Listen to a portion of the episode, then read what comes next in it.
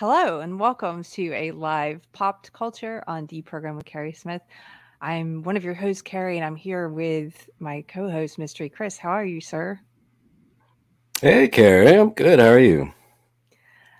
I'm good. I know that you're feeling a little under the weather still or tired. Is that true? Yes, something's happening. Yeah, I don't know if it's like fourth wave COVID. I don't even know if I had COVID, but I, I don't I don't understand anything anymore. So but I'm going to power through. I don't. No one understands anything anymore as it relates to the vid. Nope. no. Um, well, if it's your first time here, guys, we're gonna try and pep it up for tonight. We're talking about Star Wars. Wednesday night is when we do a live show. We talk about pop culture.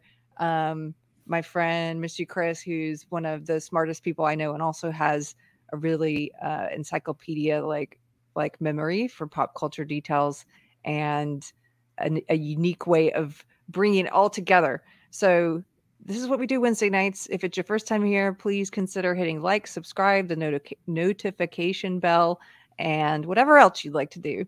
Um, if you are in the chat, like I saw some people before we started said, I'm ill equipped for this. Therese said, I've only watched Star the first two Star Wars, and that was back when they came out. And that's okay. I'm ill equipped for this too. Mystery Chris is going to walk me through why was Star Wars so iconic, and why would the original trilogy? Why does it have has has it had such a lasting impact on fans of the series, on culture in general, on cinema, and what's happened to it since? So you're kind of going to walk through that and some of the criticisms that it faced um, back when it when it came out, and in the ensuing decades, we're going to go through some of the accusations of racism and sexism and all the isms. So I'm sure we do have some hardcore Star Wars fans here, and feel free to speak up in the chat because you know more than me. Okay. so tell me, why was it so iconic? I've heard a, a couple wait, people wait. talk about this recently. Oh, what? I want to ask you first. What mm-hmm. is your view of Star Wars? Well, so some of the people I've talked to about Star Wars recently, I think Chris Gore was one of them, have mentioned, and I know Gary from Nerdrotic and I think Ryan Canal have both talked about why it was so iconic and and for some people it was the first time they had seen this kind of movie in the theaters with all these special effects and such a great storyline and so it had they have these memories of being in the theater watching it some people do. And maybe that's why i never got i never became i mean i've i've watched the first three films the first trilogy but i don't think i watched them oh i know i didn't watch them in the theater because i was born they, i think did they the first one come out in 77 yes. Okay yeah i didn't watch it in theater. And um i don't remember when i first saw them. It was sometime when i was a kid but and I do remember enjoying them. And I really liked Chewbacca, and I I loved Princess Leia. Um, but it, it, it for me it wasn't one of those pivotal memories. I, I would say for maybe that's because I'm a woman not that not that there aren't women i'm going to step all over my toe there are certainly women for whom star wars was that kind of epic um uh, iconic memory and they've been fans for life that just wasn't me i was more drawn to uh uh, we watched a lot of uh, Disney, those like Sunday night movies, and the original Parent you Trap movies. No, no. Uh, no, it would they would show stuff like the original uh, Parent Trap with Hayley. What's her name? That movie was great. I must have watched mm. that a hundred times when I was a kid. So I have more of an attachment to movies like that than I do to this this big adventure franchise. Ah, well, I didn't have a choice whether I was going to get into Star Wars or not. Uh, my dad uh, wanted to name me Jedi when I was born, but my mom said, hell no. so I always think about what my life could have been like if like he actually did name me Jedi. I'd probably be overweight. I would have definitely gotten beaten up in school a lot. But yeah, uh, my dad's. What can nerd. I can we call you Jedi? Can that be something that? yeah, that well we he call calls you? me that like whenever we're in public, he's like Jedi, and people just like stare, like, wait, what did you just say? So he calls me anyway. But yeah, if you want to call me that, yeah. Okay. Yeah. Dark Black Jedi, yeah. But yeah, so uh, he was a huge nerd, and uh, I really had no choice. Uh, that's how I got into Star Trek and Star Wars and sci-fi in general. And I remember being a kid and him uh, describing the original Star Wars trilogy and the path that Luke Skywalker took and Darth Vader and all that. And I just remember just being wowed. And, you know, I watched, I think I saw them even out of order too. I think I saw Empire Strikes Back first, and then I watched maybe the original or, or Jedi anyway. But, you know, Star Wars to me was it, it took what I love about sci-fi fantasy, like the quarter, like the technical stuff with the uh, the machines, the spacecraft. Mm-hmm. Um, took the aliens. It was very fantastical, um, but it also had this kind of dare I say spiritual aspect to it. It's like a pseudo spiritualism, spiritualism in the film.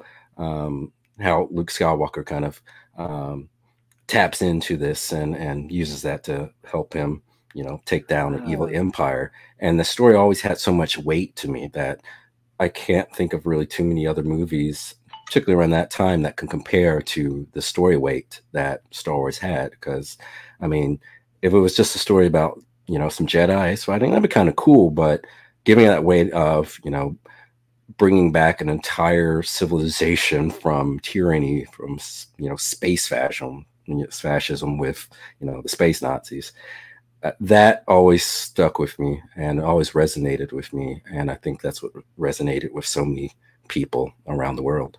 Mm-hmm. But it was no chitty chitty bang bang. no chitty chitty bang bangs, no Dick Van Dyke or anything in it. So that would have been interesting. Dick Van Dyke as Obi Wan. so you lean more towards sci-fi and fantasy anyway. So I think maybe I, that's yeah. something that obviously people who love it, like somebody in the chat, I saw it scroll by, they mentioned Star Wars Girl. Yes, of course, she loves the original trilogy. So maybe that's something that's more like, um, because that's not really. I do like fantasy. I do. I mm-hmm. do like sci-fi, but it, it's not in my like top three. No, yeah. it's Golden Girls number one for film. Uh, Oh well, maybe they'll make a Golden Girls film soon. Yeah, film. They'll be all like, black. Um, thrillers, horror, mm-hmm. comedy. Yeah, then, then maybe sci-fi. Okay, so the original series was was big for a lot of people, and then and then what happened? Actually, well, why don't, why don't George Lucas this? made a number of mistakes for years and years and years. So, uh, Star Wars, you know, la- the last trilogy of the original trilogy movies came out in '83, and there was a long dead period. And uh, George Lucas in the early '90s, when he wanted to do the Star Wars prequels, he needed a little bit extra money, so he decided, what if I just re-release Star Wars in theaters, but what if I give some kind of incentive more than just what the movies are to try to get people into the seats to watch it in movies, even though you could just, you know, watch on HBO or get the VHS. So he put uh, a number of bad uh, special effects in it, of like CGIing uh, all sorts of uh, aliens and things that you know stood out of uh, place which there were some good things he did about with the special editions. He did clean up some of the matte frames for some of the mm-hmm. spaceships and space things, but uh, I, I, remember watching those in theaters, and that's the first time since I wasn't alive when the original uh, trilogy was out. Uh, it was really fun seeing those in theater despite the special edition. And so I was really, really, really looking forward to the Star Wars prequels. Uh, I remember the hype when people were saying, you know, Star Wars is back, and, you know, it's for mm-hmm. the new generation, you know, especially for all the people who, you know, weren't alive during the original trilogy came out. And I remember seeing that with, you know, my dad. And I remember tr- at the very end of the movie, trying to convince myself that it was a better movie than it actually was. Because uh, I was like, well, it ended with a lightsaber fight, and I had the Darth Maul. He's got uh, all these uh. spikes out of his coming out of his head, and a, a double bladed lightsaber. It was pretty cool.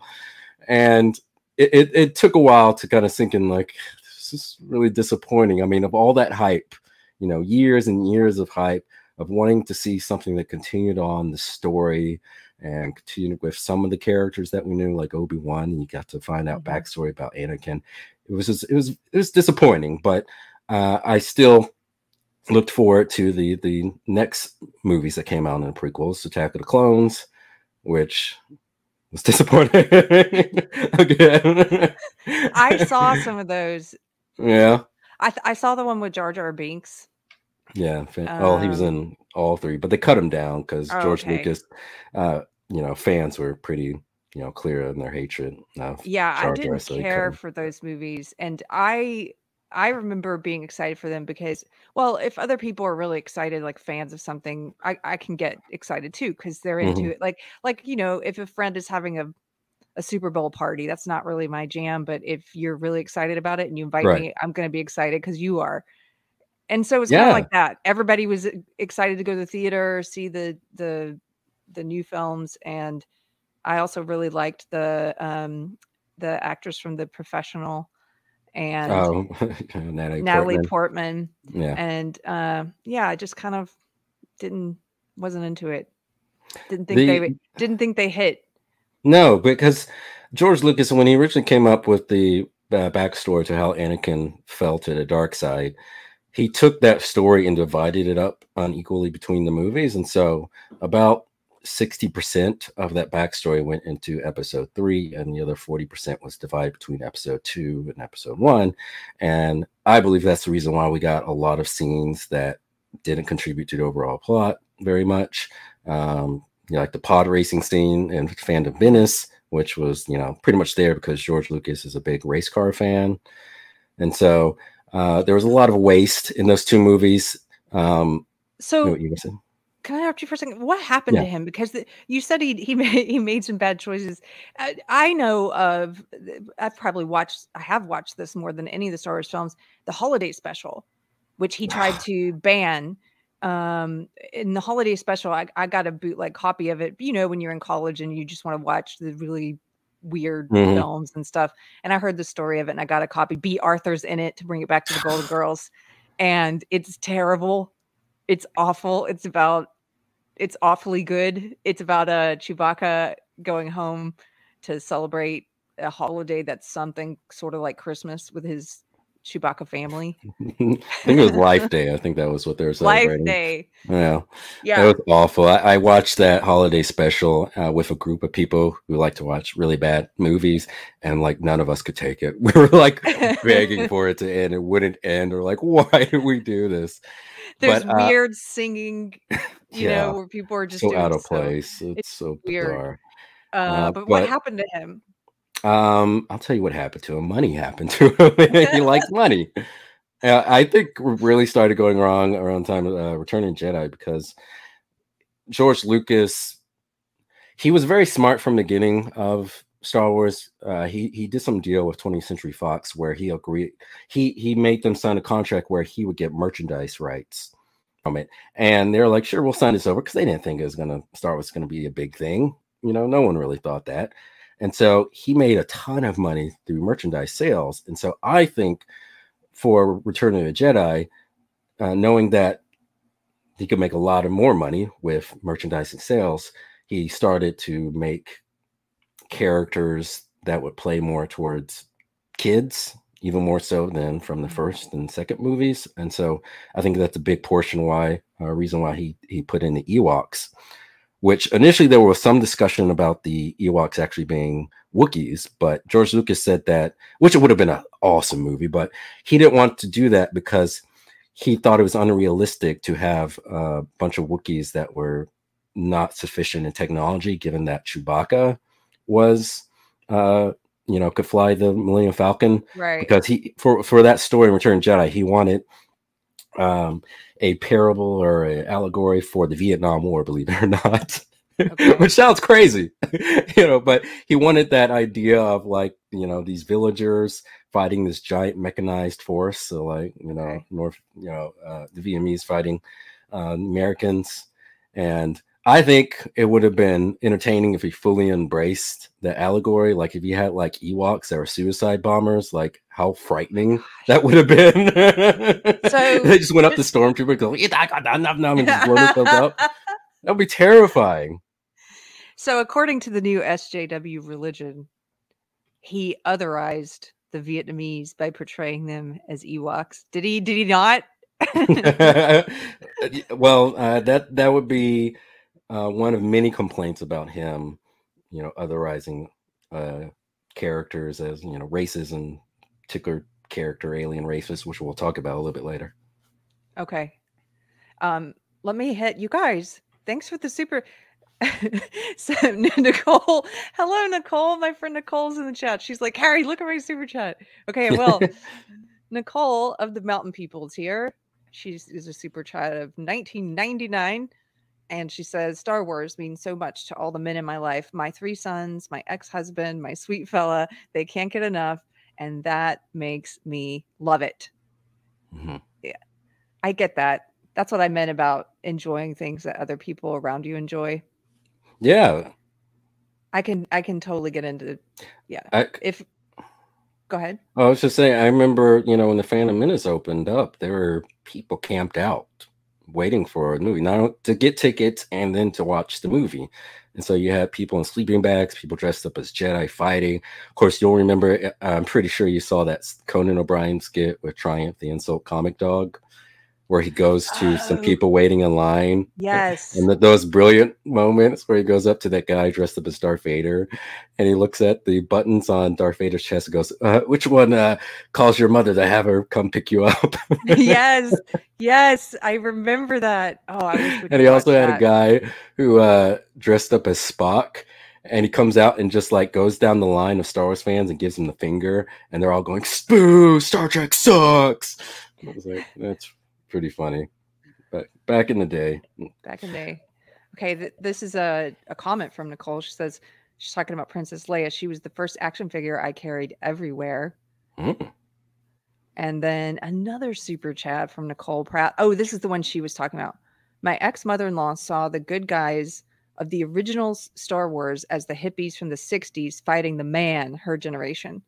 I said they were emblematic of American Revolution patriots fighting the British in retrospect, perhaps we were both right. And then and now you're saying it's Vietnam. Oh, for the Ewok portion. Yeah. yeah. That's the thing about a great movie is you can kind of read different mm-hmm. stories into it throughout history. Like, oh, it's sort of like this or like that. Well, um, I always like hearing people's arguments in favor of the empire because I've heard people argue that you know the empire is never really portrayed. They they're never really portrayed as being all that brutal. And so people have argued, like, well, they're creating order to the galaxy. And then you have a bunch of people who want to disrupt that order when they everything was stable. I was like, that's hmm, interesting. I have heard that before.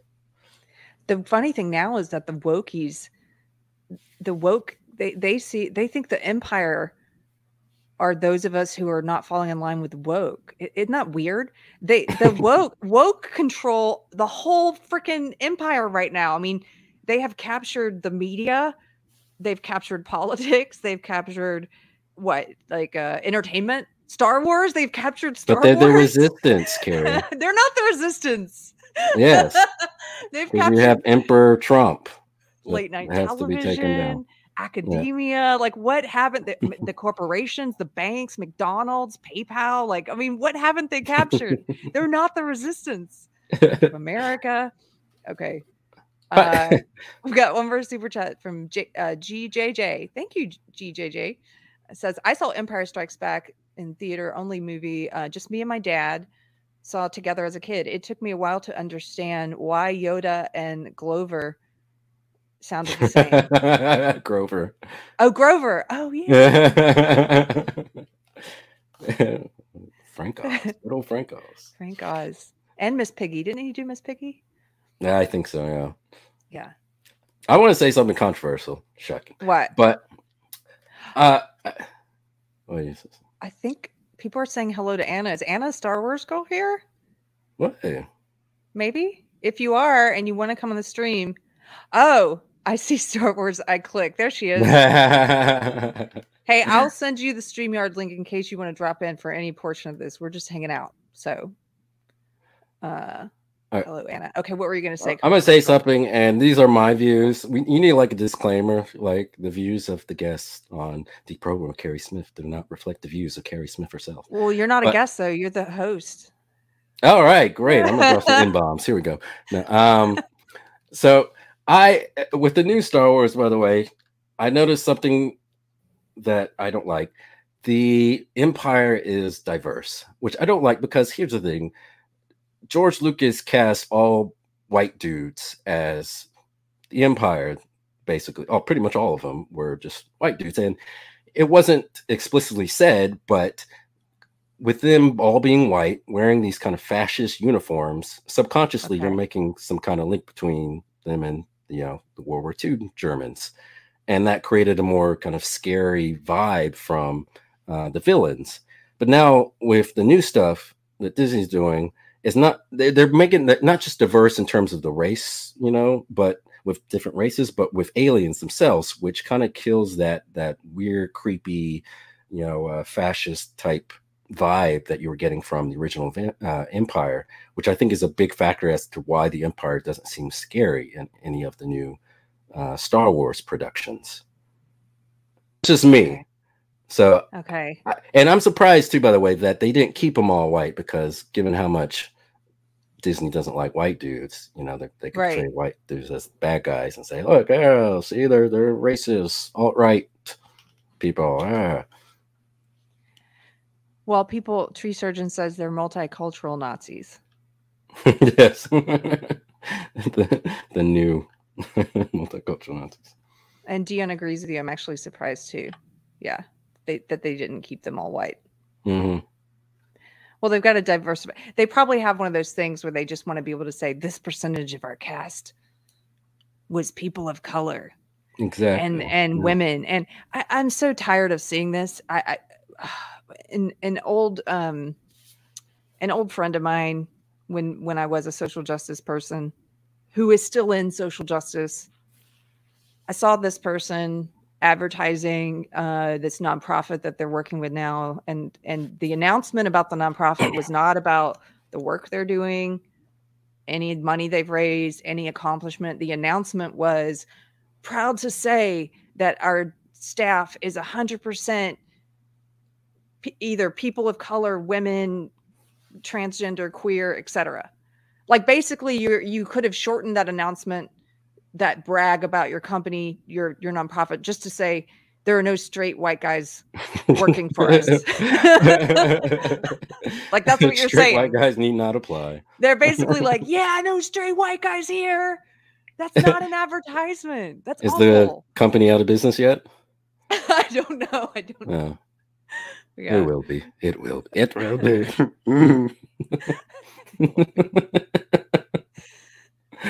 okay. So so you think what what happened to George Lucas was money? Yeah, I think the, he's on money. He he went for um, you know the child market. You know, trying to appeal more to children, even though he didn't really need to dumb it down or make it more goofy to what he thought children. Because the original Star Wars, you know, was more of a general thing. I know he says it was for, I think he said it's for like 12 year olds, but it's more of a general thing, general audiences, people are adults and kids, but particularly kids are going to have a fondness for that. But he just dumbed things down and he continued with the prequels. And that's how we got Jar Jar, which I found an article about that back when people were saying Jar Jar was racist.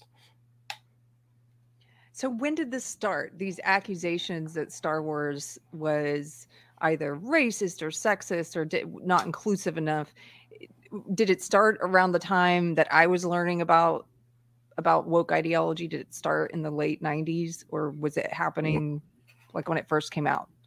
Oh it, it's happened when it first came out. Uh, and i found an article. I don't know are you able to pull up the articles? Yeah i can do it. Let's see. Uh let me make sure. So there is an article and it is let's see let me find the think I have it open still. Um, so it's the Film School Rejects article. Okay. So it's the fight over Star Wars and racism in 1977. Okay, let me.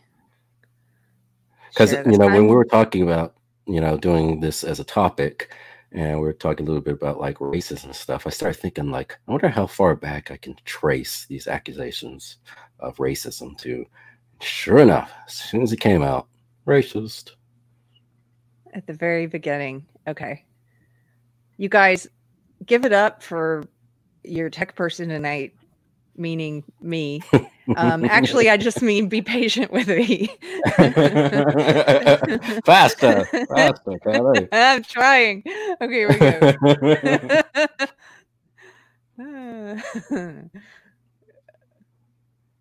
I'm very excited to see you on Friday. Yeah, it's gonna be fun. We're gonna hang out. Okay. Add to stream.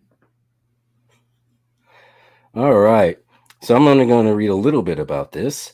Um, and this article came out in 2015, so it's a little dated. So I'm just going to skip the first part because it talks about the Star Wars, uh, The Force Awakens.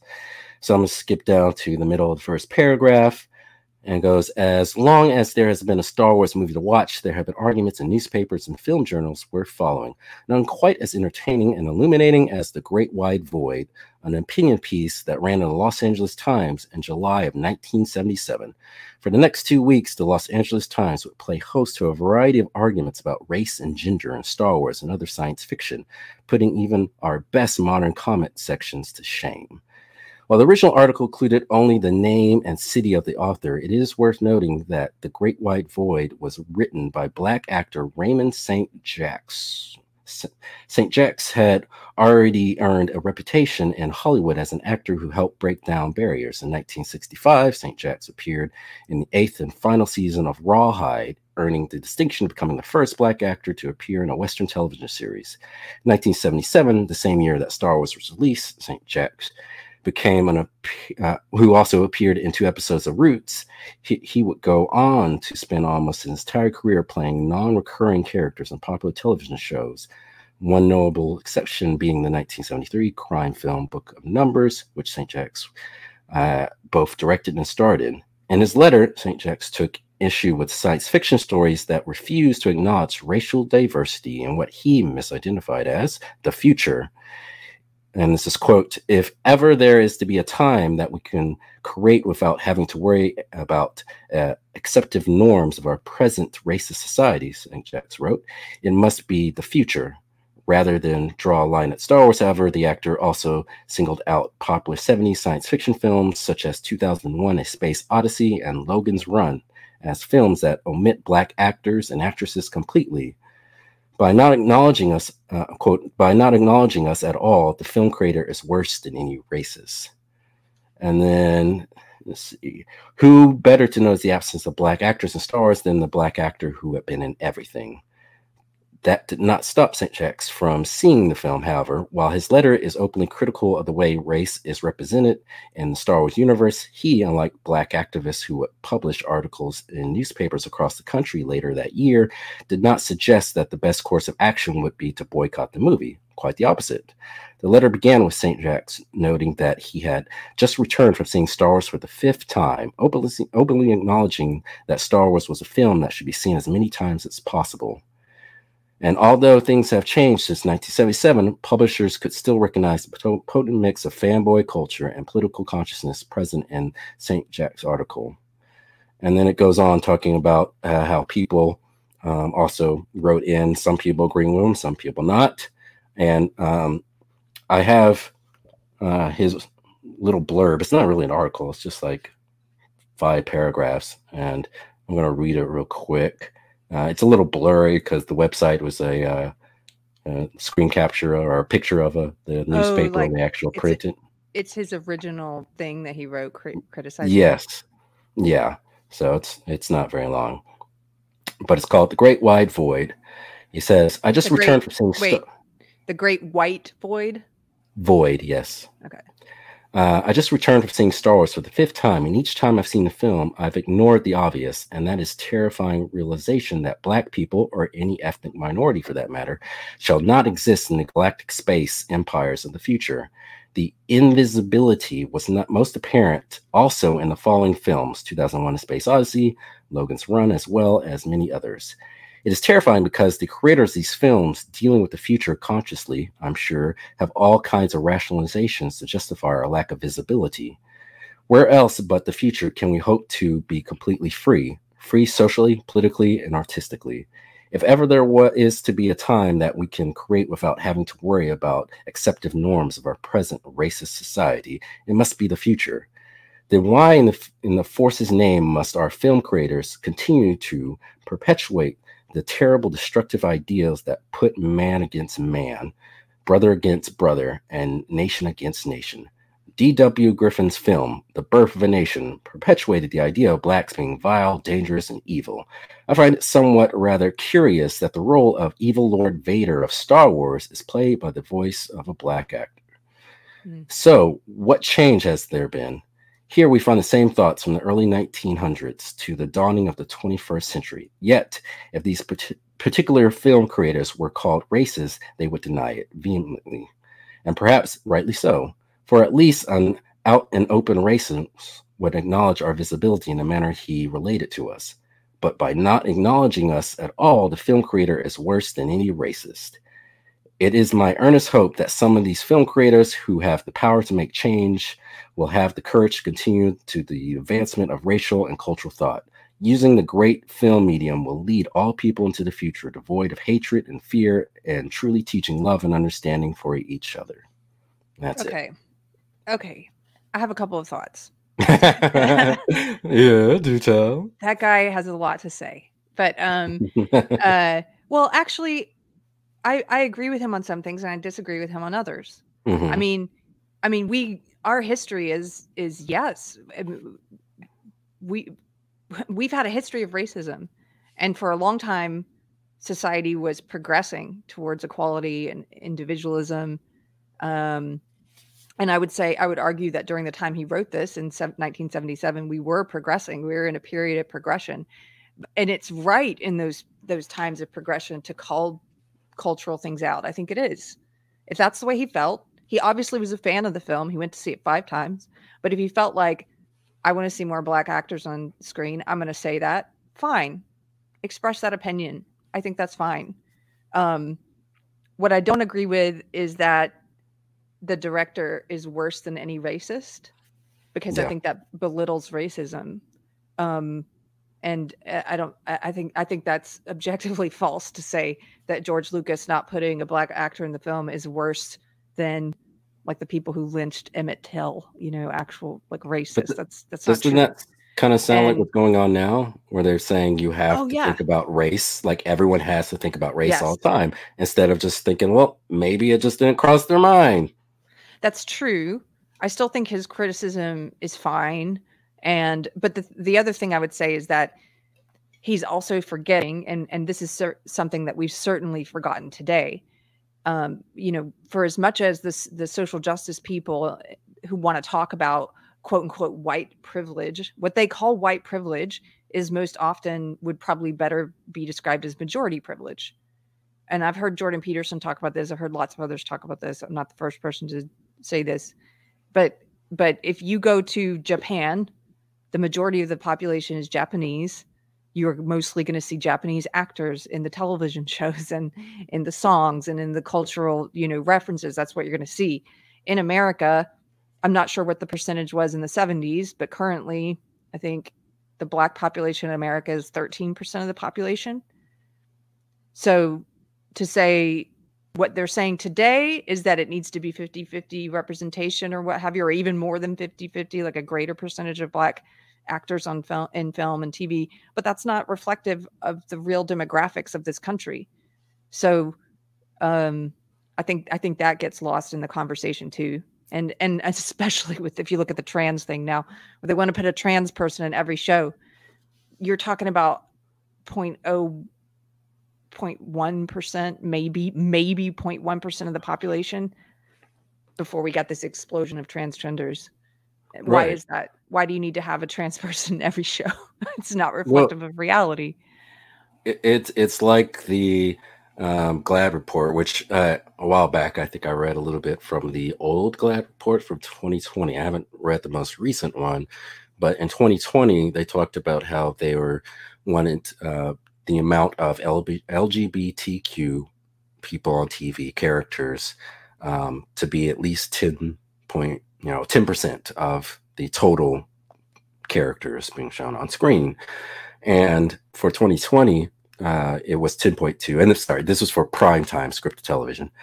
And whenever some metric that they had, like say when they're talking about there need to be more blacks, whatever, or, or Latinas, like if the amount of that group uh, on screen was less than what the national percentage was, they would say we got to get this up to to that. Mm-hmm. But whenever it was over, they never mentioned that, and so yeah. LG, LGBTQ people, based on the Williams Institute, which is what they cite, they cite data from this institute. Uh, the total population in America is 4.5 percent, yet there's 10.2 percent, at least back in 2020, which is more than twice the amount of people that actually are that in America. But there's no acknowledgement of that. In fact, yeah, what do they want? They want more. They want so more. They by the year 2025, they want uh, the total amount of LGBTQ people to be 25% of all the characters being shown on television. Why? I don't know.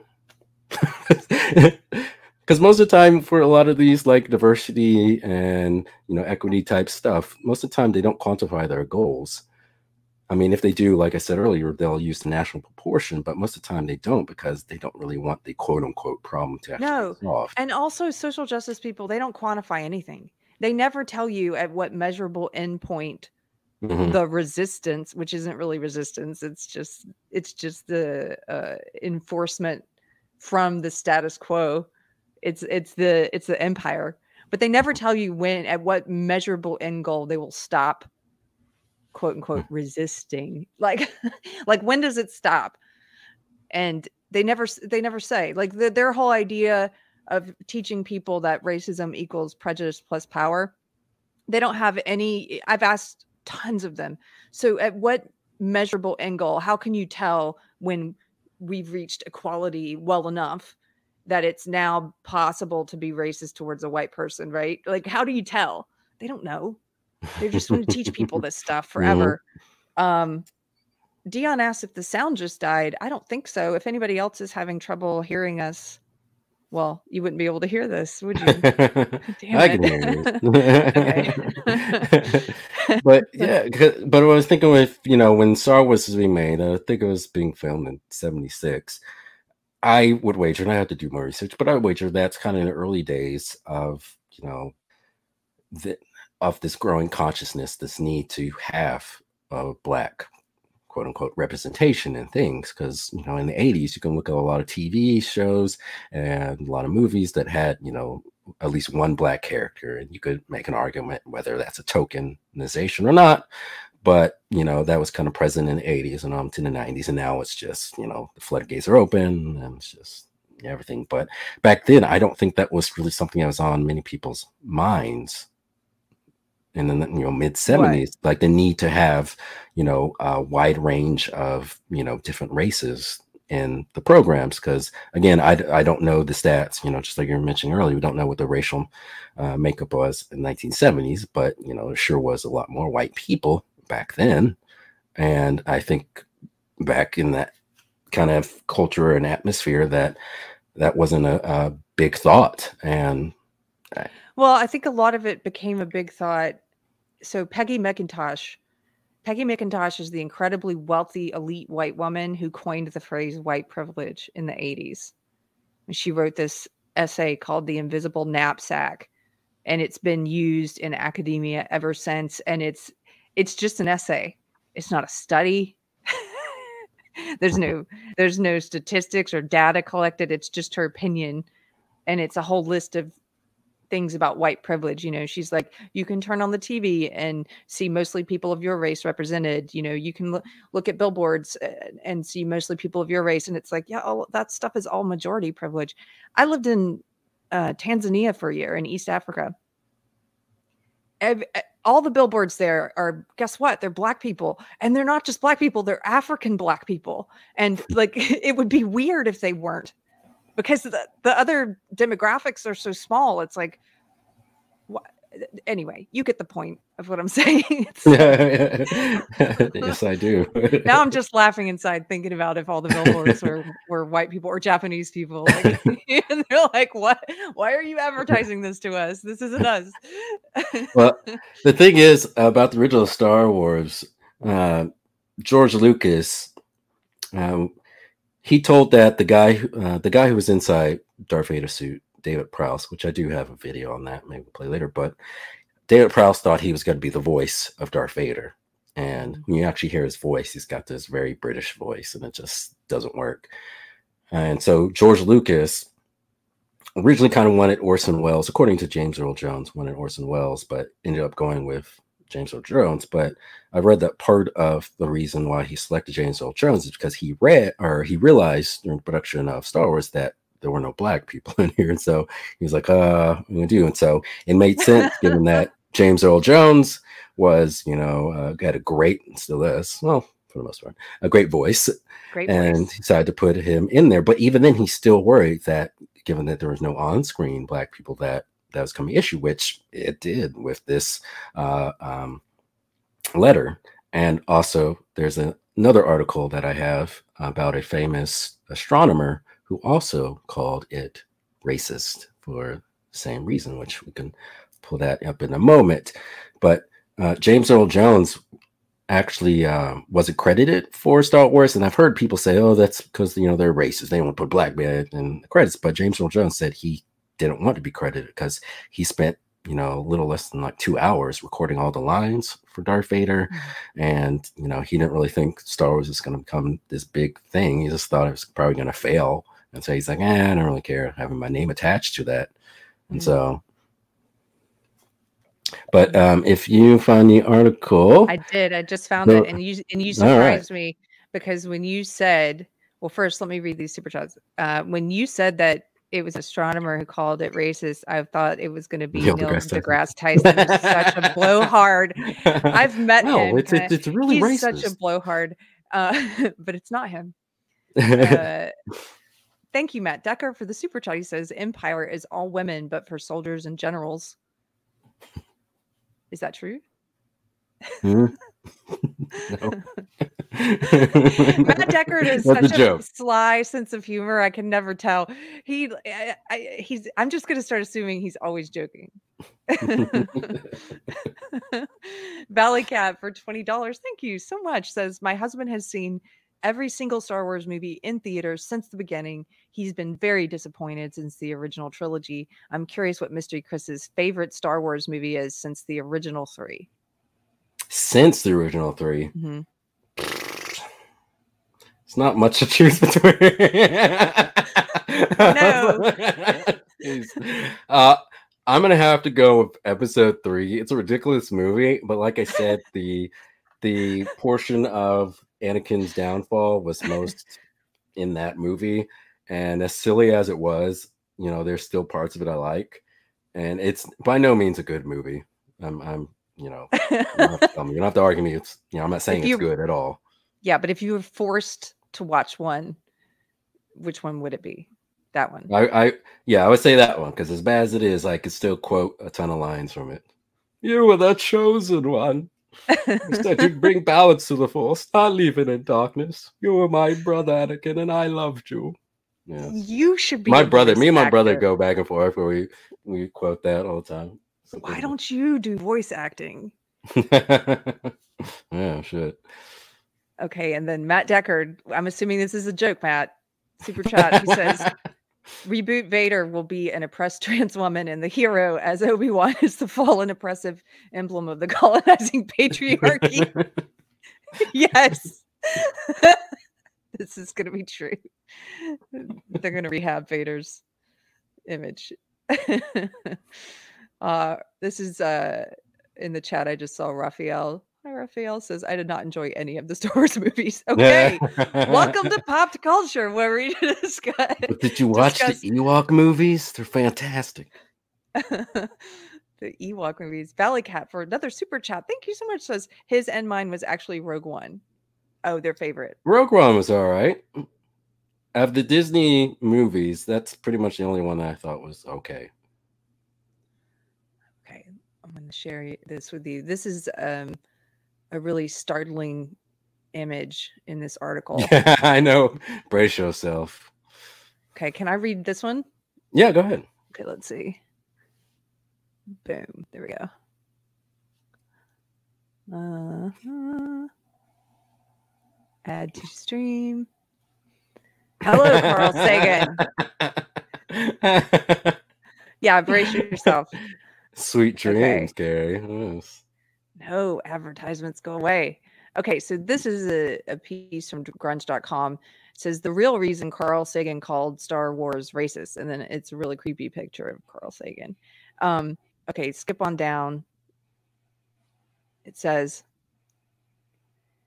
as is the case with any other super popular intellectual property, Star Wars has faced its share of backlash in the 40 plus years since George Lucas first brought Luke Skywalker, Darth Vader, Princess Leia, Han Solo, Chewbacca, and other iconic characters from the franchise to life.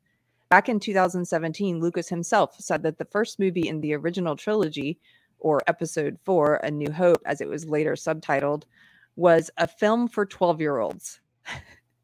But decades before that, another prominent figure, astrophysicist Carl Sagan, had some pointed critiques to make about the film. While his comments about A New Hope possibly being racist were mostly forgotten through the passage of time, fans in recent years have discovered footage of him making these remarks and weighed in accordingly. But why, in specific, did Sagan feel that A New Hope may have been a racist movie? Okay, Sagan took issue with the all white cast and the human chauvinism in the storyline. Uh, during a 1978 episode of The Tonight Show, Carl Sagan sat down with legendary host Jimmy Carson, Johnny Carson. I called him Jimmy. Jimmy Carson. oh, uh, Johnny Carson to discuss various topics, most of them related to science. As A New Hope had just come out a year earlier and became a huge hit with viewers, it was inevitable that the two men eventually touched on the film. At that point, Sagan made the rather accurate observation via YouTube that the cast of Star Wars, or at least the cast members playing humans, uh, was all white. The skin of all of the humans in Star Wars, oddly enough, oh, this is his quote quote, the skin of all the humans in Star Wars, oddly enough, is sort of like this, looking down at his own hands, and not even the other colors represented on the earth, much less greens and blues and purples and oranges, Sagan added, dumbing down his earlier comments. After Carson, who seemingly didn't know how to respond at first, explained that Star Wars also features aliens who look different from each other, Sagan noted that none of them, quote, seem to be in charge of the galaxy, end quote. While the famed scientist eventually acknowledged that the child and him still appreciated the movie for the most part, he also called out the, quote, human chauvinism that was supposedly present, as well as what he felt was a lack of scientific accuracy. It was only then that the audience really broke out of its momentary yet awkward silence and started laughing along with Sagan's observations and Carson's reactions to them. Uh, oh my goodness. Can I read this part? Yes. Look at this next, next section. Star Wars is far more inclusive now, but fan racism is still an issue, guys. Like, is it? Is fan racism an issue? At the time According of to marketers, it is. Oh, good. At the time of Carl Sagan's interview with Johnny Carson, there was only one Star Wars film and only one black actor of note who contributed to the franchise, James Earl Jones, who voiced but did not physically play Darth Vader. As shown on the movie's IMDb page, Jones wasn't even credited for his role, despite how his distinctive booming voice was likely recognizable to many viewers. Since then, there have been many other people of color who have gone on to appear in Star Wars, including black actors Billy Dee Williams, Samuel Jackson, John Boyega, and Lupita Nyong'o. I, okay, Donald Glover. keep going, keep going. Sorry. Donald Glover, best known for his roles in Community in Atlanta and his rap career Childish Community. Okay, okay, so they're telling us every all the black people that have been in there since. Okay, Sagan, who died in 1996, would have most likely been happy to see a more inclusive Star Wars had he been alive to see everything from 1999's The Phantom Menace onward. Unfortunately, the point he was trying to make is still oftentimes lost on the franchise's fans, many of whom were unhappy with the idea of a black actor playing such a major role in The Force Awakens in 2015. These fans took to social media to post racist hashtags and call for a boycott of the movie, with some even going as far as to send Boyega death threats, as he revealed to Vanity Fair. Okay. Is that, do you think, I don't think that's real. I don't believe this shit. No, this is the same playbook they've been running. You know, they I have an article, we don't necessarily have to uh, bring it up, but about, um, have you, have you heard, been following any news about the Obi-Wan series? Yes, I've been following some of it. So you know that there's a black actress in it who plays a villain, and yes. before the show came out, a bunch of websites came out with articles saying that you know I think uh, I think she went to she did an interview where she said that Disney warned her that there was going to be racist people that attacked her, and surprise, surprise, there was quote unquote racist people who are putting you know all these sending awful messages to to her, but the thing that Disney's been doing is using these accusations of racism as a shield from legit criticism of these movies. Which I'm not going to say that there are no racist people sending in in things, because guess what? It's just the internet. You know, the, the democratization of communication. When you're going to have all sorts of people get on, and you know, every high profile person is going to have people saying ho- terrible, horrible things to them. So I'm not even denying that. You know, there are some people who who say terrible things like that. I'm sure there are. Yeah, it's not representative of the whole. There are exactly. lots of people making very articulate arguments as to why these Disney Star Wars products are terrible, and these people are being lumped in with any kind of crazy racist people, whoever they may be, or if they're fake accounts, maybe you never know. But they're being lumped in, and so it's it's simultaneously trying to shut down any criticism, but it's also bringing more attention to it. And, you know, again, kind of like I was saying earlier, where people are being forced to think in terms of race, you know, this is mm-hmm. just an effect of what we're seeing with trying yes. to politicize everything, making everyone think like that. Because, you know, as soon as Disney came out with stuff about before the series even aired, when they came out with all these articles about how, you know, racist trolls are going to attack her, you know that caught the eye of people who have been criticizing Star Wars, who've been saying, you know, this is what Disney is doing, and so a lot of those people start talking about it, and that one generates buzz about the show, but it also allows the people who, for whatever reason, don't want to hear that argument and just want to label everyone as being racist and phobes and all that other stuff. And so it's just the same playbook, just over, over, yes. and over again, playing the same thing that's my that's my take on it too without even looking at to see what the supposed racist hashtags were that they were mm-hmm. using. Because i've seen them do this so many times now that they don't have um i don't trust the media on this stuff at all anymore. No. I was one of those gullible people because i was woke back then when i saw the gamergate stuff happening. Mm-hmm. now now keep in mind i was in the woke world. I was producing a woke late night show uh, for fx at the time. My whole my whole world was woke my the comedians I worked with were woke, the host of the show woke, the writers woke. We actually, I think, did some pieces on Gamergate or at least touched on it. And in my woke world, the way Gamergate, the articles I read, the things I read from the media telling me about Gamergate, I just believed it. They just believe this stuff. Some they're gonna read this article and just believe it. Oh, the Star Wars fans are racist. and I just believed it. I believed that Gamergate was a bunch of racist misogynistic guys in gaming who didn't want women to play games. That's not that's not true. That's not and as you said of course there are going to be those people but they're not representative of the whole. They're not the mm-hmm. majority. They're not even a small they're not even a large percentage but that's the way they try to paint all of it. The, gamergate once i got out of woke and years later i looked back at that and actually went and researched some of it and tried to figure out what was going on and was was the opinion I held back then correct? I realized it was not correct. and that people had some very real criticisms about ideology being pushed through games and the same sort of stuff that you and I talk about about about people being applauded for the just just their race or their sex or their sexuality and that being the most important thing rather than the storytelling or the gameplay or the writing or those very real criticisms just get the media just takes it and says, "Oh, they're racist." They did the same thing when Ghostbusters 2 came out.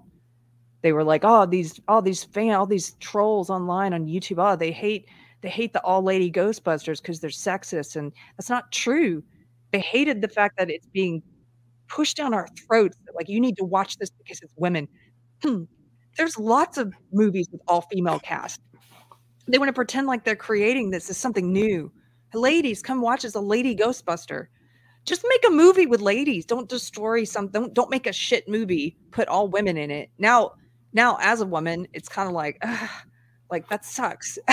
like you, I, you I, I, I and the thing about the Ghostbusters 2016 movie, I have a theory, and again, these are my my opinions, my controversial opinions.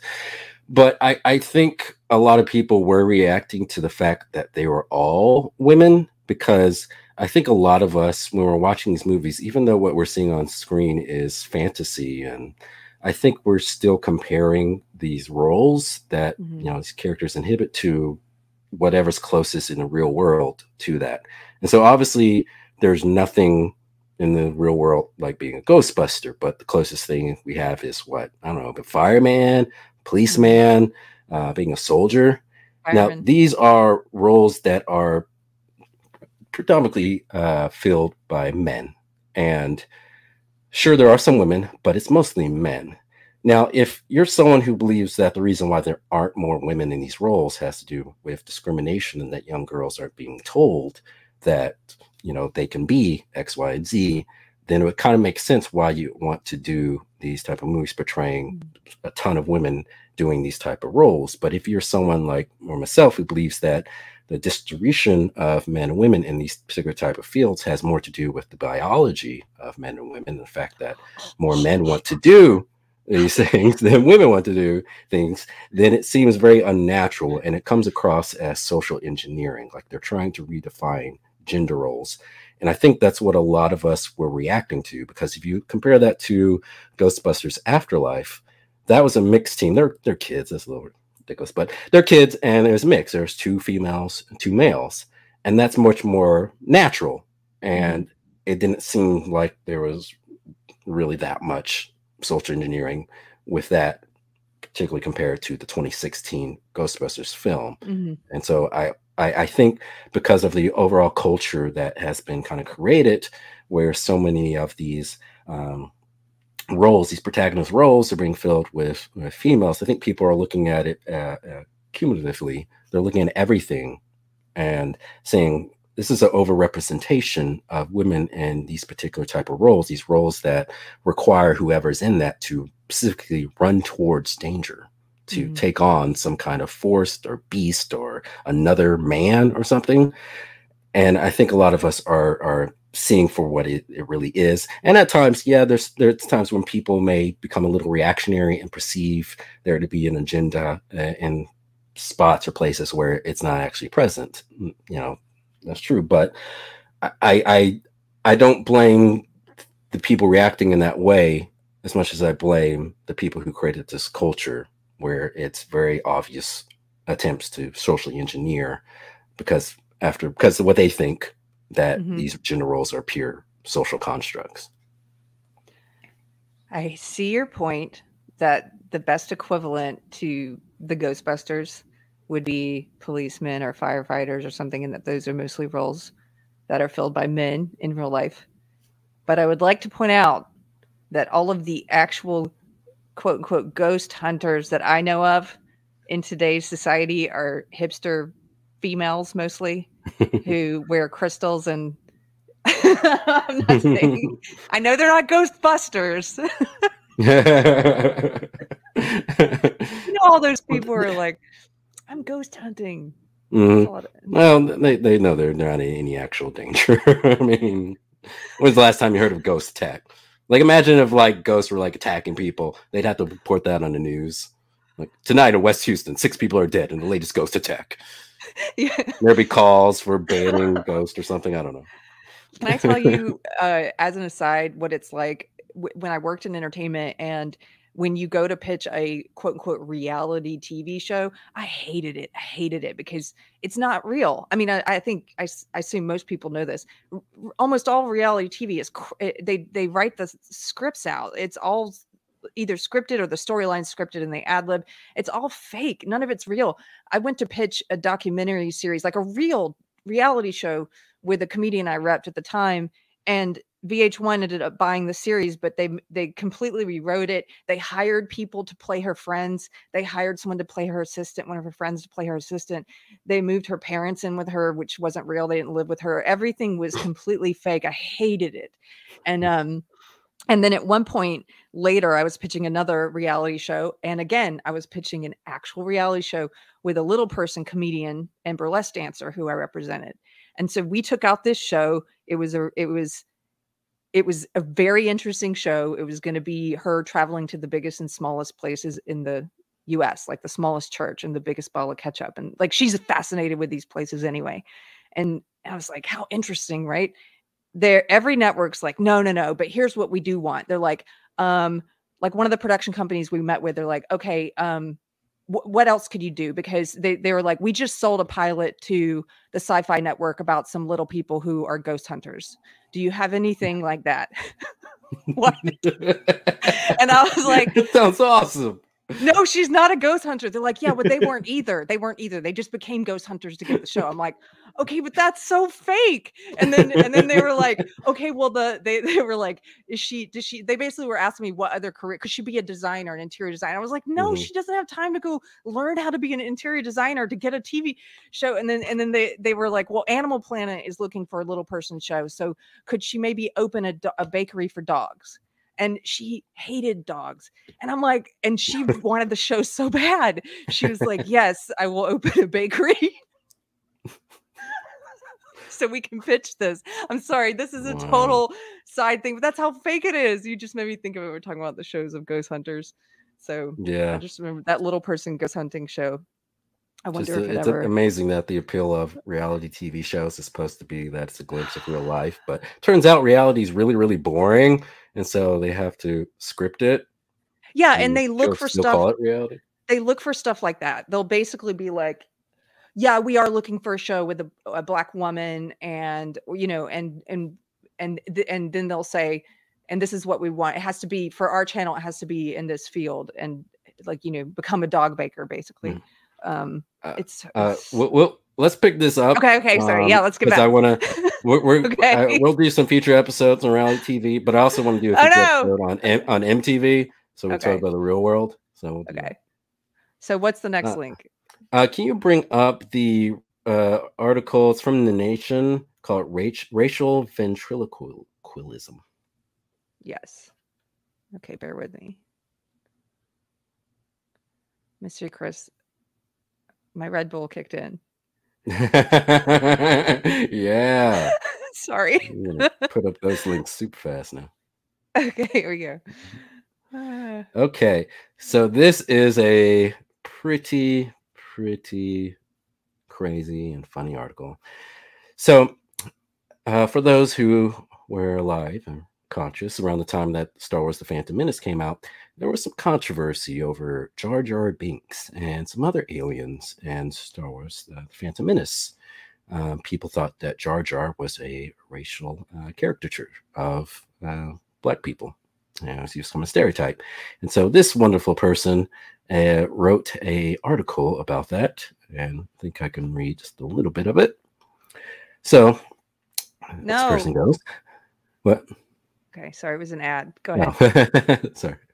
Uh, goes, I know I'm not supposed to read too much into a movie like episode one, The Phantom Menace, but when you're living with a six year old whose entire generation role plays and reiterates each and every line, you tend to sit up and take exception when that comes out of the innocent little mouse, suggests some not very subtle ethnic stereotypes of simpletons and shysters.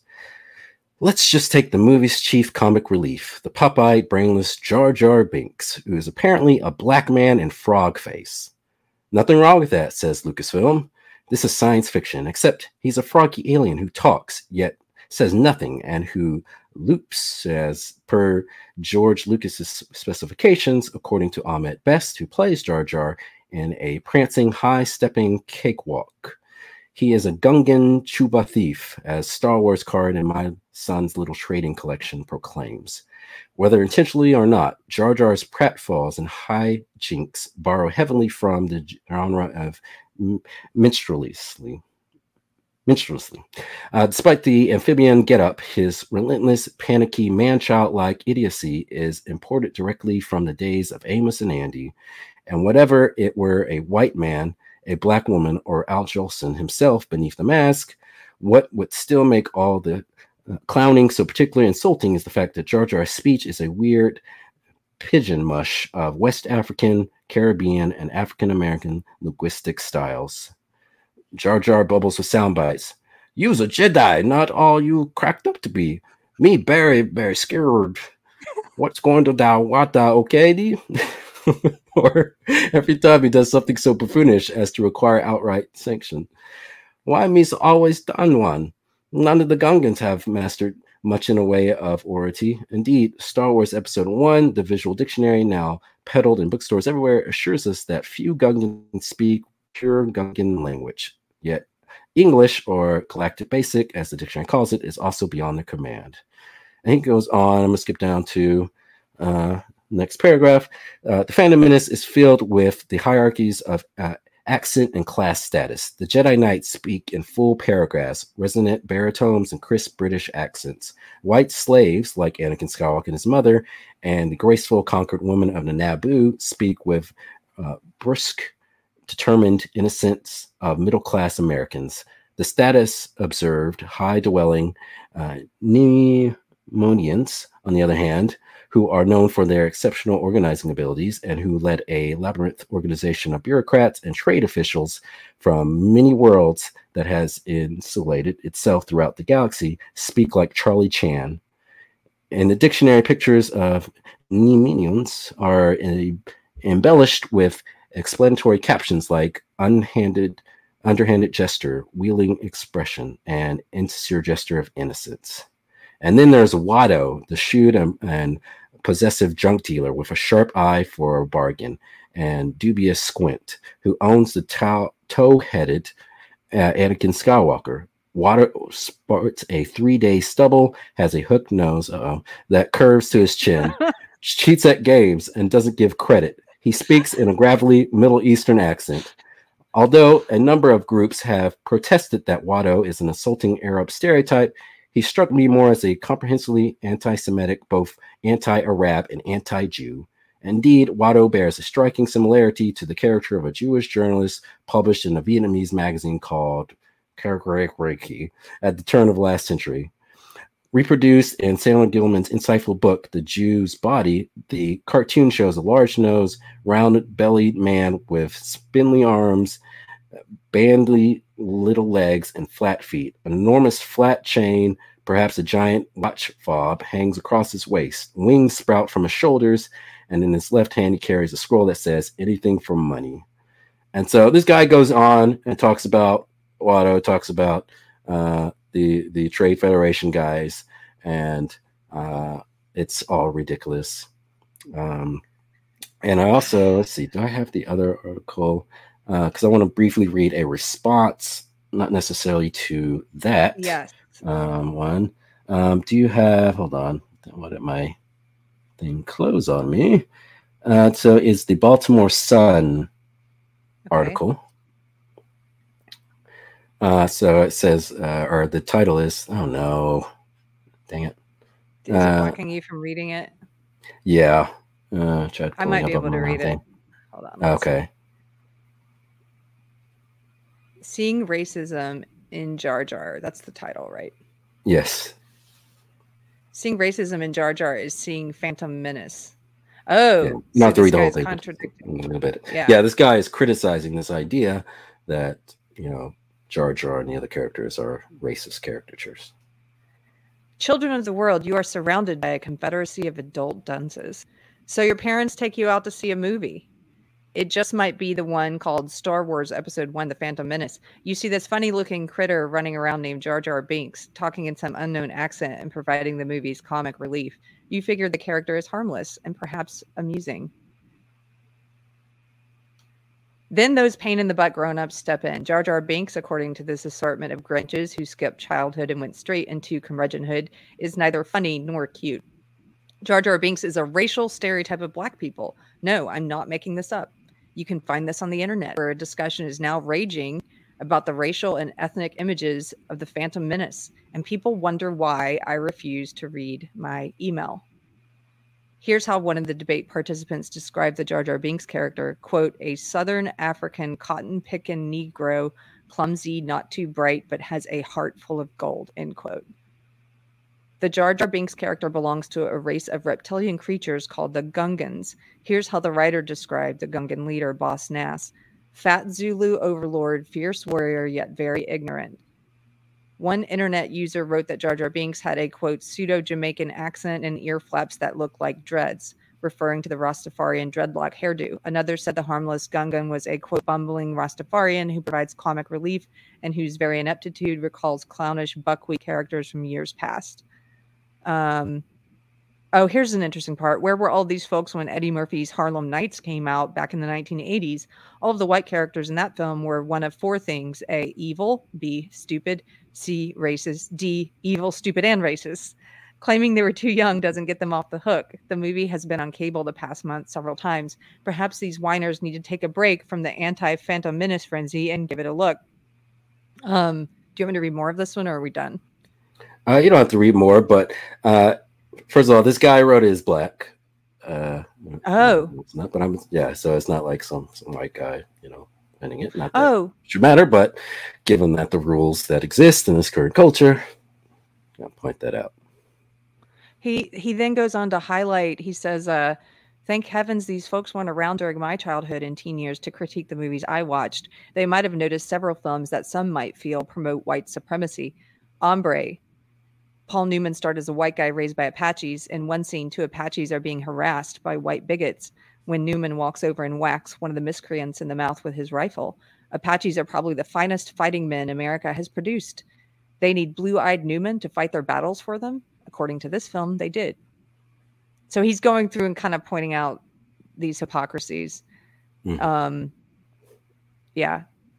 Some of you may look at these five examples and think I'm stretching things a bit, that my charges the films promote white supremacy aren't valid. That's the whole point. If I'm making a stretch, then the folks who see racial and ethnic stereotypes in the Phantom Menace are making leaps of logic so far afield that they can't even be measured in light years.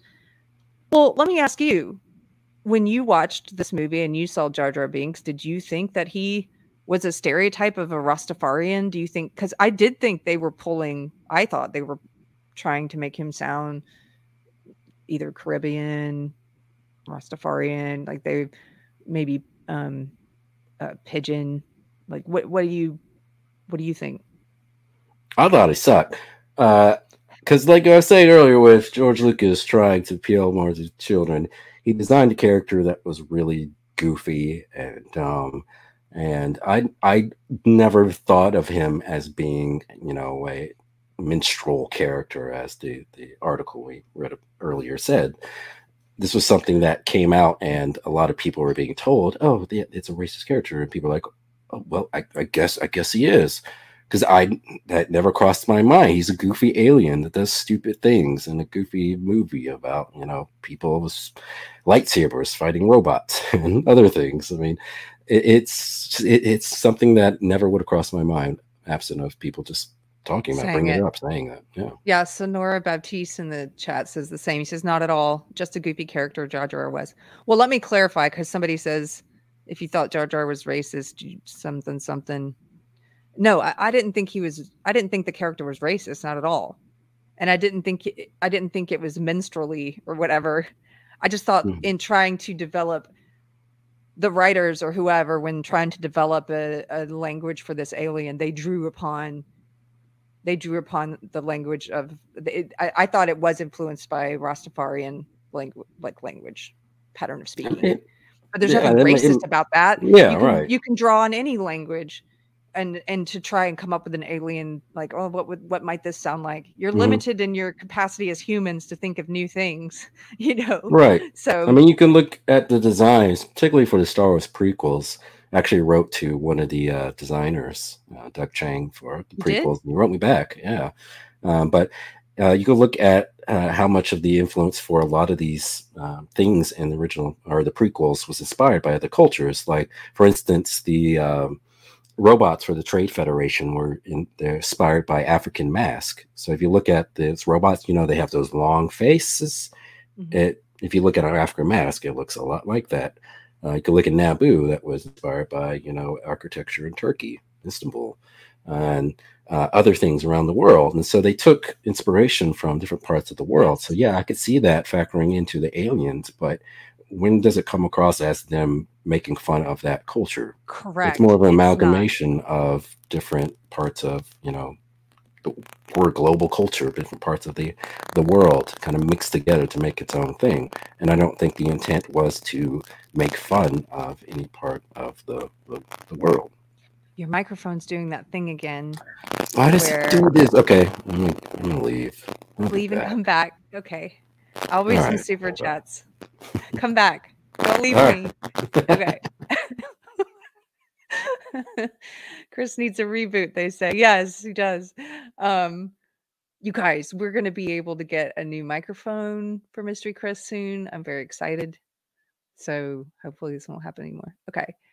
This is not a super chat. I'm just going to highlight this because it's from my love. My husband is here. He says Darth Vader Ginsburg, which that's pretty funny. that should be the, the name of a dog. If if I get ever get a second dog, Darth Vader Ginsburg. Okay. Um, Matt Deckard, thank you for the super chat. Again, says Disney uses prescribed racism like a backfire. Is that better? Yes. Yeah. I'm not sure what this super chat means. Voice the problem. Huh? Misa fixed the voice the problem. Oh God. I would love if like someone like edited in like Amos and Andy. um, Misa just stepped on some bandicoot.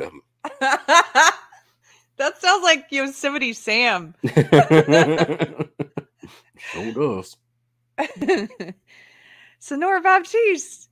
Thank you, sir. Gives a super chat of 20 bucks. He says, All of this race nonsense these people sound like childish imbeciles that have no personality or gravitas. I love Star Wars, only six films, and look forward to the day it rises from the decay it's been abused on, aka Disney. Thank hmm. you. That's an excellent super chat. Um, Nicole Pratt. Thank you, lady. Uh, yeah. she says, why aren't there remakes of, say, Steel Magnolias or I don't know, Nine to Five with all men? Good question. Seems like if they're going to do Ghostbusters gender bend, they should go the other way. Shout out to Dolly. Yes. Why is that? Why do you think, Chris? Why haven't we seen Steel Magnolias with all fellas? Because they can't find any talented uh, male actors that can live up to the original. Mm, I see. Yeah. They don't care. They don't care about doing an all male Steel Magnolias. And G Man, hello, G Man. He says the CIA is hiding the the pound number, of ghost number number oh, it's hiding the number of ghost related deaths. Yeah, ghosts and aliens. They're hiding everything. Chupacabra. I can't tell if he's being serious. because you know, I we I joke that G Man is a is a Fed. it's Fed ghost posting, huh? Sounds like something a Fed would say as a joke. okay. Well, he has to type all. in, do you want to blow up a building after that? no. Violence uh, Okay. So where were we before your microphone went kaputs? Uh, yeah, so we were just uh, finishing up that Jar Jar stuff. And um, let's see, what other articles that I had? I have one article. Do you want to? Yeah, why not? Let's. We're having fun tonight. Let's bring it up. Uh, okay. So, can you bring up the Vox article? I knew you were going to say that. Yeah. Oh, this woman. I know. I know. okay.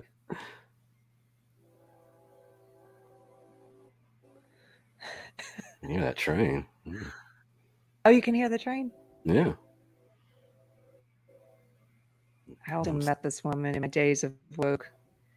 Wait, so you okay, did meet her? Melissa Harris Perry. Yes. Yes, the- we did something with her when we were down in um, New Orleans. Uh, the comedian I worked with at the time, Kamau Bell. Yeah, the train's pretty loud here, guys. Sorry.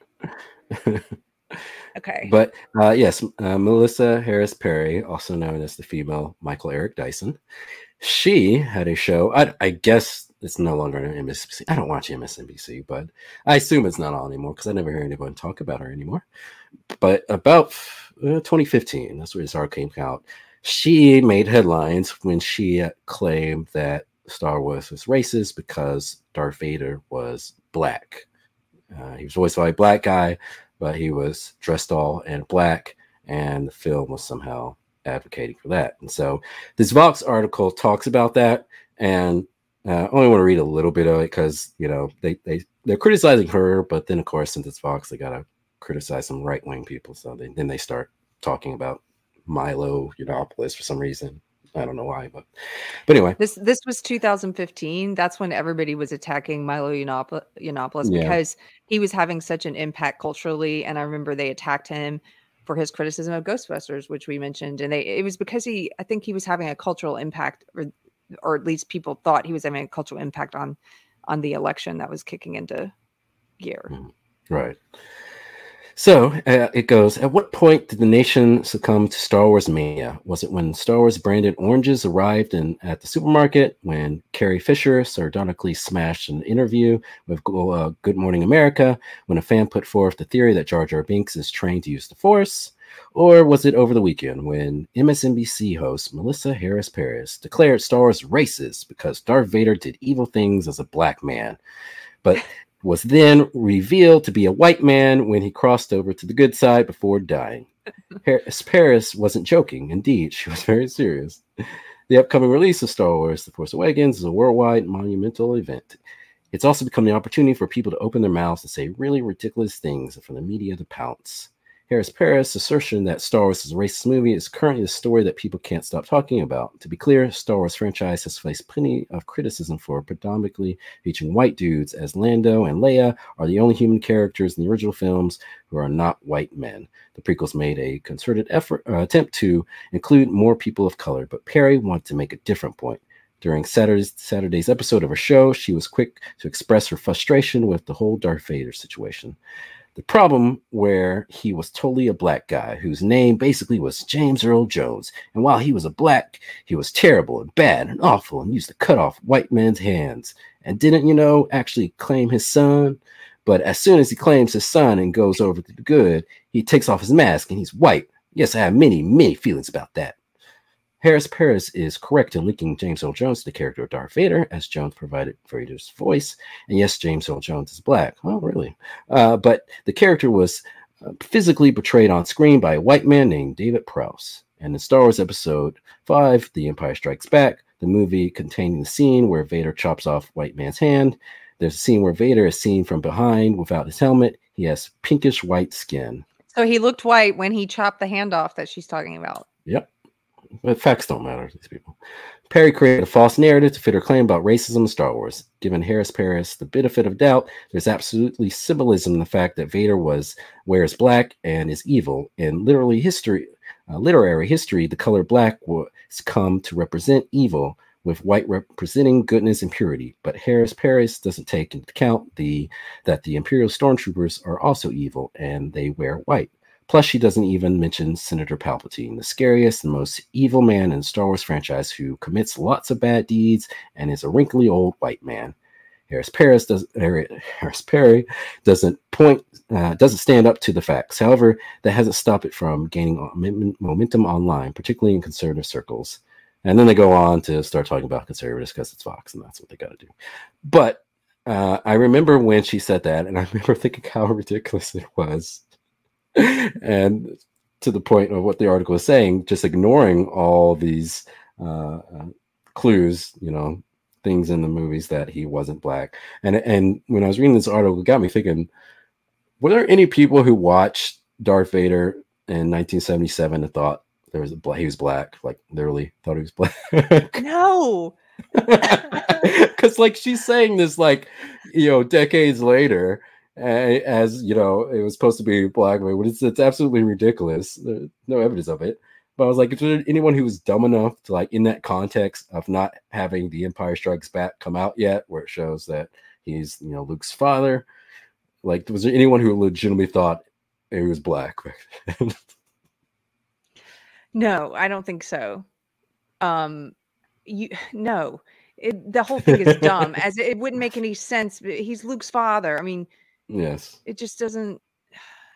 Anyway, she's exactly exactly the person who would say that. Although I don't know if you remember this, I had forgotten about this until you started reading this article. Do you remember back before? Okay, you guys on Twitter. I know everybody follows. Who's the the fake SJW? Titania McGrath. Titania oh, McGrath, who's hilarious, and it's a it's a man who plays her, Andrew Doyle, and and over the years, people have taken her her her tweets. They think she's a real social justice warrior. A lot of people, it's hilarious, and she just says the most over the top things. Okay, before Titania McGrath, there was someone else who was doing this. I Godfrey Elfwick. Do you guys remember Godfrey Elfwick? Do you? Mm-hmm. Do you, Mr. No, it's okay. not the Seven Up Godfrey. No, it was a fake SJW on Twitter who was doing the same thing to Tanya does, except it was a, a man, although he claimed to be a trans race Muslim b- black woman. And he he was they ended up uh being outing him. Someone outed him, and it was it was a woman who was writing his stuff it was hilarious. It, you know, it's funny because a man does Titania McGrath, but a woman was doing Godfrey Elfwick. Mm-hmm. Anyway, one of the many things he did because he was a troll, he got perma banned from Twitter eventually. He was too funny. He was too good.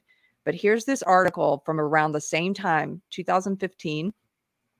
And it was when Godfrey Elfwick was contacted by or contacted the BBC and did an interview and they they were totally fooled into thinking Godfrey was a real person. Did a mm-hmm. whole interview about how it's exact same thing Melissa Harris Perry was saying in seriousness. okay, saying that Darth Vader was racist. I'm going to bring this up. This is great. So you haven't seen this? No, I haven't. okay. Oh my goodness. Okay.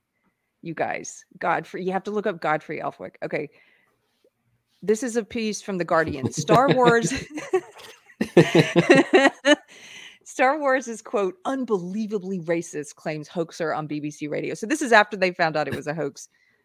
Um, World Service Show featured quote student Godfrey Elfwick uh, denounce uh, claiming Darth Vader is a re- really bad racial stereotype, and the films feature a horny space slug um, the BBC fell victim to a hoaxer and a phone in discussion of this new Star Wars movie, describing the films as, quote, rooted in homophobia and casual racist stereotypes, in which the only female ends up in a space bikini changed, chained to a horny space slug. and then this is the best. They quoted they quoted Godfrey Elfwick. They didn't realize Godfrey Elfwick was satirical. They quoted one of his uh, uh, tweets where he said, uh, I've never actually seen Star Wars, but the fact that the bad guy was all black and ate watermelons was unbelievably racist, even for the 70s.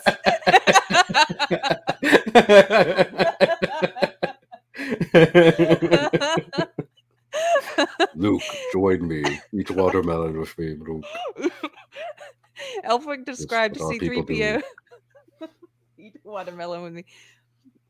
Elfwick described C3PO as a quote, camp neurotic coward, and Darth Vader as a bad racial stereotype. Then they have a they've embedded a YouTube video here where you could see what one of Godfrey's profile pictures used to look like on Twitter before he was permabanned. And he says he's a demisexual, genderqueer, Muslim, atheist, literal good guy, iterate, jugular. Pronouns are zers, zers, Zerself filters life through the lens of minority issues. now, this guy was doing this seven, eight years ago. Okay. Really, really early. This was one of the people, this person, bla- like, they, you know, trailblazer for Titania McGrath, all the different kinds of SJW satire. Godfrey Elfwick. I used to read this Twitter feed back when I was a closeted. Mm-hmm. I was like coming out of the social justice cult but I wasn't yet writing about it or talking about it. I was still in that that I was too afraid. I was still in that phase of fear. But I would read this Twitter account and just die laughing because it was so spot on. But it's anyway. funny. It seems like a sign of the times the fact that they felt that this was noteworthy back then for someone to make a claim like this and then yes. turns out to be fake. But now you see lots of people making claims like this, but they're serious. They're serious. They, they're not doing it to be funny, even though they may not fully believe what they're saying. But they know they they can get attention and maybe you know propel themselves up the social and professional ladder if their articles or books saying these crazy things catch on. Yes. Yes, it, it's like everything that used to be satire is now real. That's mm. why it's mm-hmm. harder to do satire because they really say this stuff now. It's hard to tell. you're like you read stuff, you're tell. like, can't tell this person. Like uh uh, uh speaking of Star Wars, did you ever see the solo movie? No. So there's a droid in there called L3, and uh, the droid is voiced by Phoebe Waller Bridge. So she's the writer of Fleabag, and she co-wrote the n- newest James Bond film. She's like a very proud feminist. Did and she star in Fleabag? I think I don't. I think I didn't watch that. I oh, okay, but I just good. know of it. But but uh, then in this uh, solo movie, there's a uh, robot that Lando may be having sexual relations with because there are people talking about it possibly being what did they call it? Was it robosexual or pants? I don't know. I get the sexuals confused. But anyway, this robot was like this Joyce rights activist. Okay. I remember watching this movie, hmm. not being able to tell if were they making fun of SJWs or were they actually like think this was a actual good thing, you know, interesting storyline because like the robot like sets other robots free and it's like making the speech like robots have to be free. It's like this goofy over the top speech, and I just cracked up when I was watching this film. I was like, this has they, they have to be parroting SJWs, but no, it's Disney, of course, and it's Phoebe Waller Bridge. Why would she go along with that? They're pro- yeah, it's probably not parody. so they think the they're making a good. It's like uh, George Lucas, as you said, supposedly wanted the Ewoks to represent the Vietnamese, it's like that. She really thinks she's making a good point. Mm-hmm. Like, let me use these droids to represent a minority. You know, maybe people can see it if I do it in this way. Right. It's so on the nose. I hate that stuff. Hate uh, but the only other articles I had was uh, one talking about the Moses Ingram stuff, which we already kind of went over, so we don't have to do that. Okay. I thought this one might make you laugh. get no. well, but um, there's another article. We don't have to pull this article up uh, either, mm-hmm. but article talks about John Boyega, who played Finn in the new um, Star Wars prequel or not prequels trilogy, the Disney trilogy, and he's he's black, and he after the uh, trilogy concluded, he just ripped Disney and he was accusing Disney of being racist uh, for not prominently featuring his character and Kelly Marie Tran's character. She's Asian. And um, I thought it was ridiculous, but there was truth in it. Because I will say, if you remember hearing the story about when Star Wars uh, they released posters in China, they shrunk his picture yes. to be very small because you know a lot of Chinese people don't like black people and think we're ugly. So I think there's some truth in them not wanting to fully embrace, you know, black people in terms of the uh, these roles for protagonists in these big mm-hmm. blockbuster movies for fears that it's not going to appeal to um, foreign markets like China. And so I think that's one reason why we got you know, um, Daisy Ridley's character, Rey, as the main protagonist. That and the fact that feminism is kind of the main portion of social justice that's really in control of Hollywood right now. But I, I think there is truth, some truth in what he said, and, and Disney not wanting to really live up to the claims of being diverse and valuing, you know, people of color. Mm-hmm. Because of their overseas yeah, I think it's more money rather than them money. You know, not liking him as a black person. I think they just love money. They love green.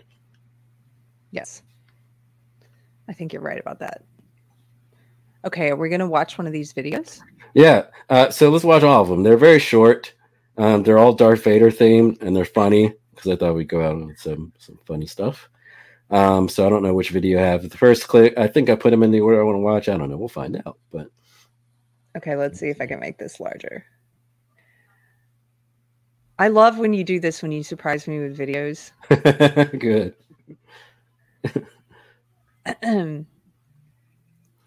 so, yeah, this first one, I think if if I remember which one I put in there, uh, it's an oldie. They're all old actually, but they're still good. Very very good. Can you see that? Uh, there we go. Yeah, so this is one of my favorites from 15 years ago.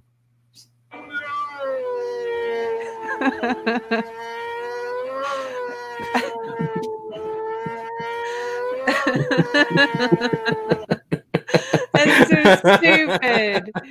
I love that. they took that. did you see episode three? Uh, uh I don't Wars remember. Episode, oh, at the very end when um, uh, he turns into Darth Vader, uh, Emperor Palpatine tells him that his wife was killed, and he goes, "No!" I remember laughing. That's like on par with the uh, Khan line from Star Trek Into Darkness, where Spock, after Captain Kirk dies, screams "Khan." It's on the same level. I just laughed and shook my head at both times I watched it. Is it movies. kind of like Adrian? this is, but this is cringe. Both of them are cringe. Okay. Uh, so pull up the second one, please. Another Darth Vader clip. I don't think I've seen any of these. Oh, really? Okay. Is Pee-wee Herman in any of these? no. There's probably a video out there that exists about in it, though.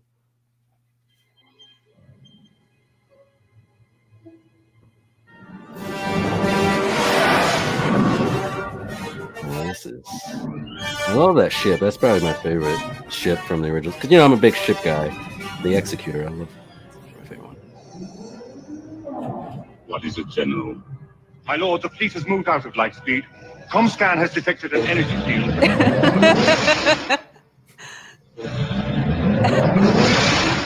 Comscan has detected an energy field protecting it.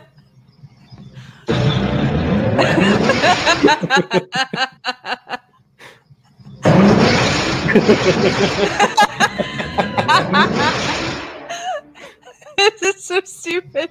I know. Comscan has detected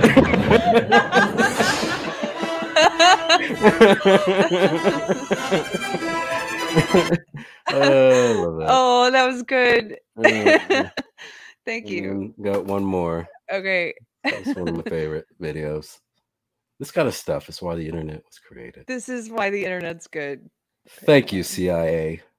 What, what's the CIA say? No, I was just saying that because uh, the military, CIA, and all that worked on the internet. So at least we got that. They may be tracking and surveilling us, but at least I got funny videos. Damn it. Okay, I had to wait for the ad to stop. This is the last one. Guys, I hope you're enjoying these as much as me. All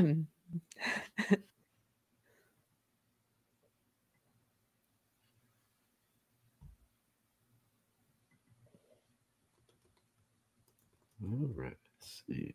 Just for once, let me look on you with my own eyes.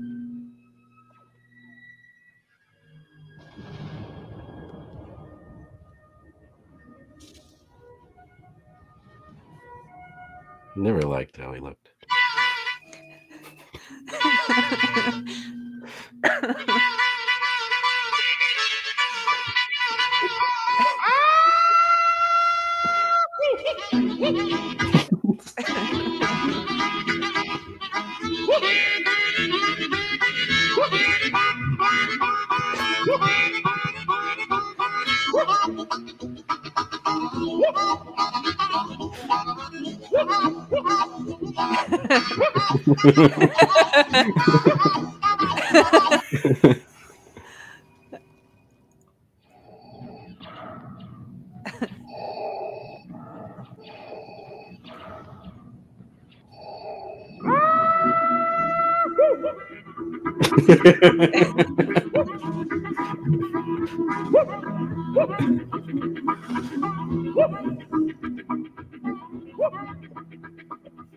Because it always looked like a harmonica. I liked it. But. I see. No, I like it too. I just I got, in the roller coaster of laughter, I hit yeah. the peak with that second one, and then it was. Like, ah. All right, I got one more bonus one. I Okay. just put it in chat. Let's see. Are people posting some of these? I can't see the chat. Are they sending you? No. Okay. Are we trying to get the laughter level back up? We'll try. Well, we, we, don't, we don't know what's going to happen. We don't know. We don't know. We don't know. We don't know. Subjective. yeah. It is. It is subjective.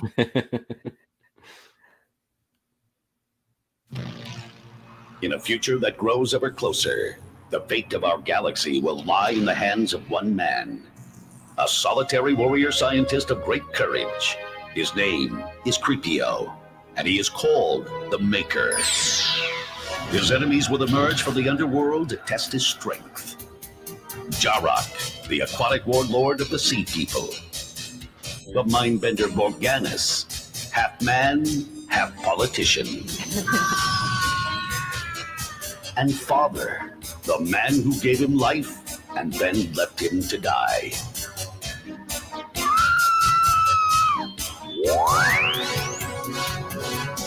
They will utilize their coolest weapons. They will exploit their most mysterious powers. As they create an epic non-stop action Yeah, movie that will challenge your senses. And they will do all of this for you in 3D.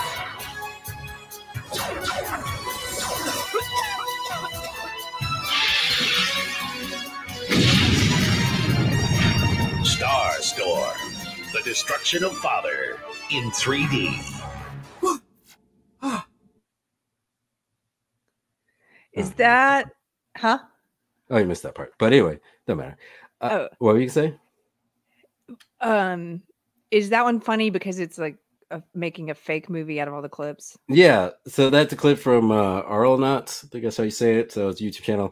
They do these dubs where they take uh, each m- movie um, all the way up to The Force Awakens, and Okay. they put like different voice and a whole new storyline around it. It's pretty funny. You gotta watch it in the context. The context. Oh. funny, but still. Also, I apologize because my, I mean, I think what we we are learning from doing this show together is that uh, the sillier, the better for me. You like the more highbrow humor. I'm like the one where he's like closing and opening the door. I'm like, that's it. That's all I need.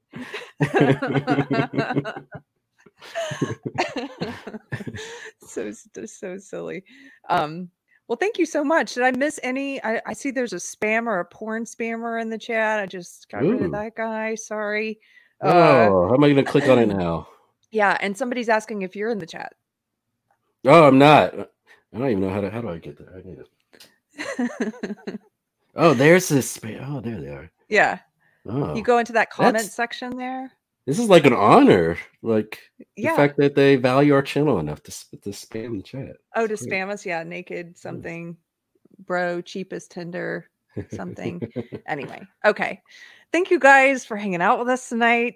I hope that even those of you who don't know a lot about Star Wars enjoyed it and learned some things like I did.